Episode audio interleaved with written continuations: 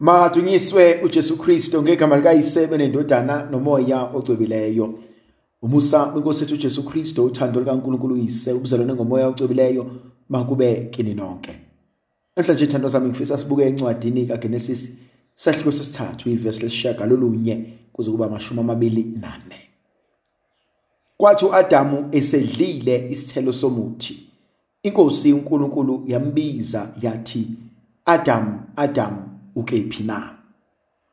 Wasabela wathi inkosi ngizwe izwi lakho ensimini ngesaba ngoba ngihambaze ngase ngiyacasha. Inkosi yathi kuye ngubani okutshele ukuthi uhambaze na? Ngabe udle lo muthi enganqabela ngathi ungawudli na? uAdam wathi owesifazane owanginika yena abe umkami ungiphile kulowo muthi ngadla. Inkosi uNkulunkulu yayisithi kowesifazane ukwenzeleni lokhu na? Owesifazane wathi nyoka engikhohlisile ngadla. Inkosi uNkulunkulu yayisithi enyokeni ngokuba wenze lokhu usuqalekisiwe ezizwaleni ezilwaneni zonke zasekhaya nesezilwaneni zonke zasendle. Uyakuhamba ngesisu udle uthuli zonke izinsuku zokuhamba kwakho. Ngifaka inzondo phakathi kwakho nowesifazane naphakathi kwenzalo yakho nenzalo yakhe. Owenzalo yakhe uyakuchifiza ikhanda lakho wena uyawugalela isithende sakhe. Yayisithi kowesifazane ngiyakwandisa ubunzima ekukhulelweni kwakho. Ubelethe abantwana kabuhlungu. Nokho uyokuma uyokubambelela uyokubambelela endodeni yakho yona ke ikubuse.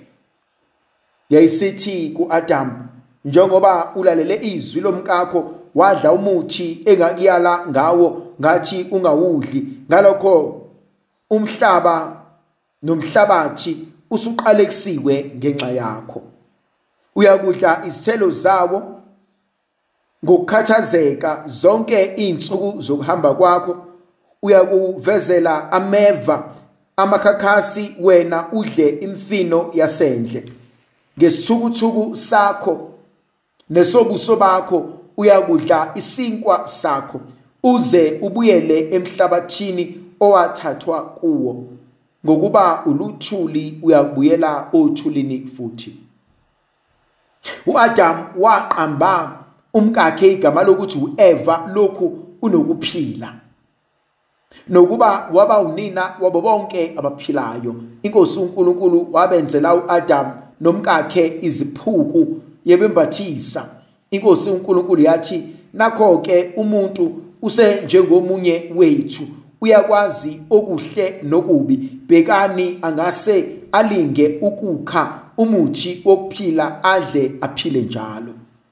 Inkosi uNkulunkulu yamkhipha ensimini yaseEden ukuze alime umhlabathi ayethathwe kuwo. Yamxosha umuntu kwase kuthi ngasempumalanga yensimu yaseEden wabeka namakherubim anenkemba yombani oshubekayo ukuba avimbe indlela aya emthini wokuphila.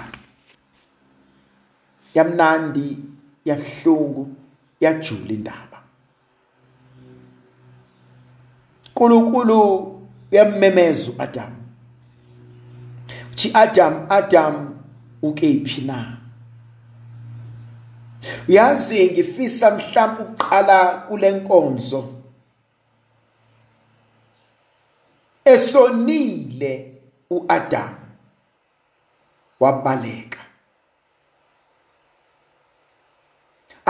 Ayikho into ebuhlungu njengalomzuzu ofikela isidalwa esiwumuntu sewenze lokhu okubi. Yazi khona isikhathi la usathane asilolayo khona.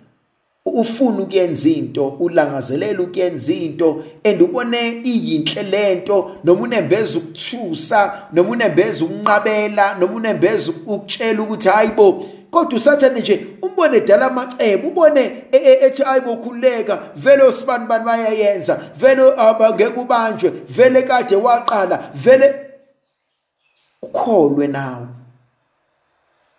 uyazi uyenze uthathe. Avedana hlehlo usathane.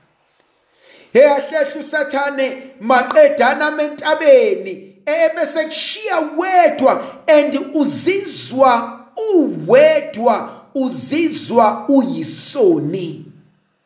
Ahleke usathane athi ha ha ha athi ngakuthola.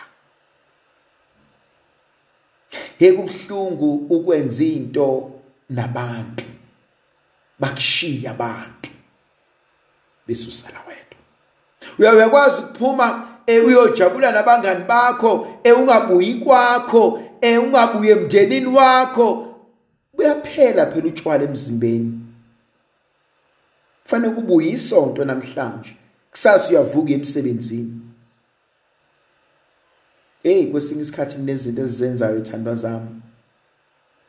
Athi mesibuza uNkulunkulu bathi sibani bani bekwenze njani? Bewulambile bekwenze njani? Bewungenwe yini? Ibhlungu into eshiwo uAdam methi uNkulunkulu uke yiphathi inkosi ngizwe izwi lakho ngacasha. Athi ngoba ngihamba sathi uNkulunkulu utshele ubantu nqunu angabe sewudlileni instead ukuthi uAdam athi inkosi ngiyaxolisa sengidlile. To Adam ilo wesifazana onginike yena ekubhlungu ukungakhuli ngengqondo. Kubhlungu ukuhlezi ugxeka wonke umuntu ngezinto ezirong engenzeke empilweni yakho. Ngazi kunabantu esibazondayo because siyakholelwa ukuthi akulungi kuthina ngoba badlala ngenhlabathi. Kunabantu esibazondayo ukuthi akulungi kuthina ngoba nakho labo bantu baphumelela sangaphumelela. Kunabantu esibazondayo ngokungaphumeleli kwethu ngoba thina sasilibele ukujola. Kunabantu esibazondayo ngokungaphumeleli kwethu ngoba thina sasilibele ukubalekela isikole. Kunabantu esibazondayo namhlanje ngokungaphumeleli kwethu kodwa bona babesebenza imisebenzi ewu2 ewu3 besave imali. Kunabantu esibazondayo namhlanje ngokuphumelela kwabo thina singaphumelelanga ngoba sasamavila. Siyabazonda namhlanje. Kanti bekumele sibe neqiniso ukuthi hayi bantu bami mina ngiphumelelanga. Nganginikiwe nami ithuba imina engadlala. Yes noma ngathiwa ke mhlambe kwakumele ngihambe ngiyosiza ekhaya kwakumele ngiyofuna umsebenzi ukuze izingane ezingilandelayo zikwazi ukufunda. Ayibo bakhona bakwazile ukubafundisa besebenza kodwa nabo bathi hayi uNkulunkulu usanginika impilo ngisangafunda. Yasikhona abanye abantu abakuzondela ukuthi wena wafundiswa yimina. Khona abantu abakuzondela ukuthi uma wakho wayengakwazi ukukufundisa wakwayimina efanele ngikufundise. Khona abantu abakuzondela ukuthi basacrifice yonke into ukuze wena ukwazi ukuphila. Kanti isikweletu sakho mosikhokha kuze kube nini? Akutshele emehlweni omunye athi wena as long as uphila nje usebenzela mina ngoba wafundiswa yimina.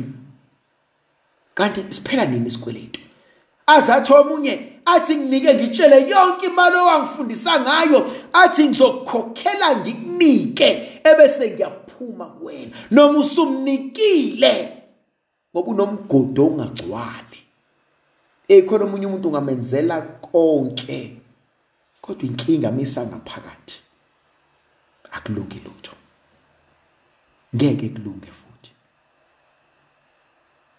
yabona uAdam inkinga yakhe?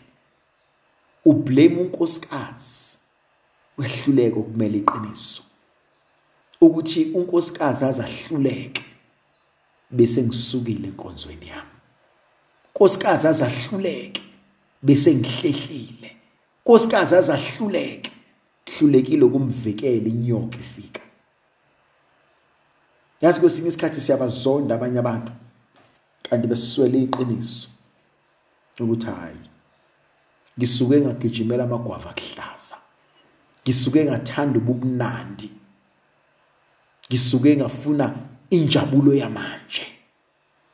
Ndlovukazi izwi la ibe nathi sibuse sizivikele isikhanyisele sinike amandla negrasi elivela kuNkulunkulu somandla uyise benendodana nomoya ocwebileyo amen.